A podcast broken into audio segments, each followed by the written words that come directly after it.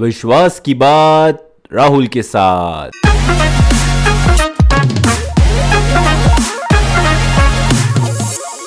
Hello दोस्तों, मैं आप सभी का स्वागत करता हूं एक और नए एक्साइटिंग एपिसोड में of the believer show with RD.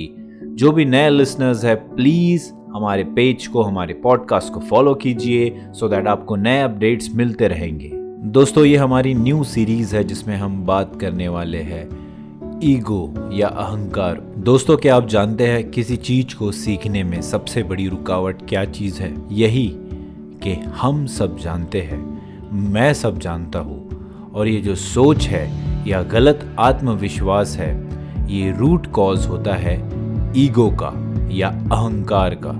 और ये जो गलत ईगो है, ये गलत अहंकार है, ये हमेशा हमें बताता है कि मैं सबसे सर्वश्रेष्ठ हूँ, मैं सबसे इम्पॉर्टेंट हूँ, मैं सबसे बेस्ट हूँ या मैं सबसे सिग्निफिकेंट हूँ। ये ईगो तो मानो ऐसा ही होता है जैसे हम युद्ध में ये सोच के जा रहे हैं कि मैंने बुलेट प्रूफ जैकेट पहनी हुई है और मुझे कुछ नहीं होगा, लेकिन वो असल में बस एक कागज़ का टुकड़ा होता है जो किसी बटर नाइफ से भी कट हो जाता है। वो कहते हैं ना, पैसों का घमंड पैसे बर्बाद करता है, वैसे ही नॉलेज का घमंड नॉलेज बर्बाद करता है। संस्कृत का एक वर्ड है दोस्तों, विनायम, मतलब हम्बल या डाउन टू अर्थ। जब हम हम्बल हो जाते हैं तो हम दूसरों की बातें सुनते हैं और ये कंपेयर नहीं करते कि मैं कितना जानता हूँ। हम और सीखने के लिए रेडी होते हैं। So be humble always,